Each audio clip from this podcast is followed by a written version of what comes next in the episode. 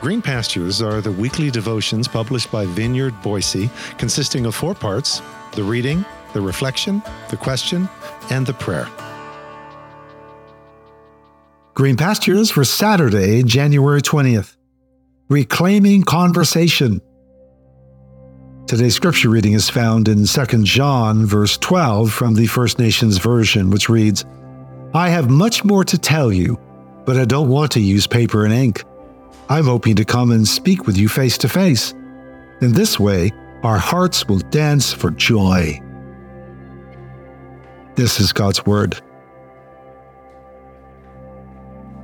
We had talk enough, but no conversation. So wrote Samuel Johnson in The Rambler in 1752. It still fits. It was the reason John cut short his letter perhaps much to our ongoing chagrin, because we would really love for him to elaborate more on all of this, to share more of the story of Kyra and her kids, to explore the nuances of gospel bouncing and the implications of the incarnational reality of Christ and of its denial.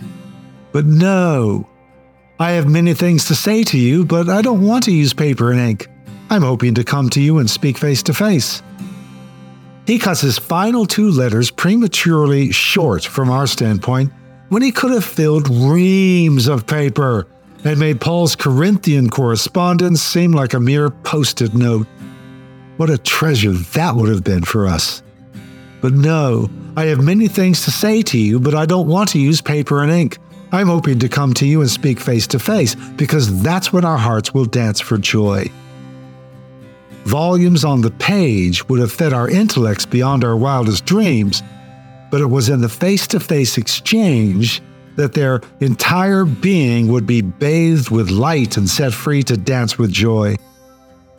As we so often struggle to do with our screens, John knew when to put down pen and ink with all of its potential power for the unparalleled power of a moment face to face though John's expression was even more intimate than face to face. It's more like mouth to mouth. The great need in our present moment is to reclaim conversation. So Sherry Turkle exclaims throughout her book entitled Reclaiming Conversation The Power of Talk in a Digital Age, which is not a book bashing screens and technology, but rather underlining the crucial importance of reclaiming conversation in the midst of all of our screens and technology. Typically, this is the part where the older generation scolds the younger generation for their obsession with phones and screens and social media.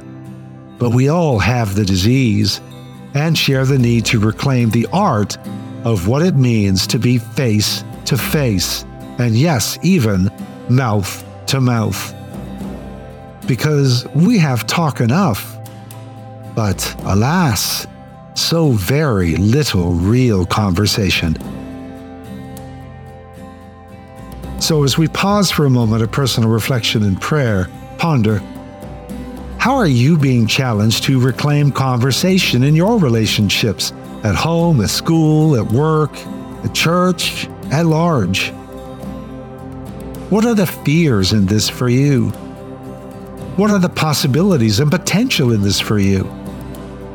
When most recently did you put down pen and ink, phone and screen, and have a heart to heart, face to face, mouth to mouth moment of conversation that still has your heart dancing for joy?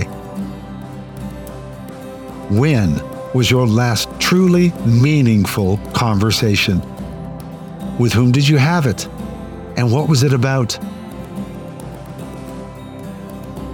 Lord, Show me how to reclaim the art and practice of conversation in my life, meaningful and lingering and leisurely and filled with lulls which become creative spaces for the next thing, rather than awkward spaces to be quickly filled with more sound and words. Show me how, on occasion, as needed, to bounce my technology, to set down my own pen and ink so that I may be mouth to mouth with another human being with nothing coming in between, and know again what it is for my heart to joyfully dance with another. through your mercies.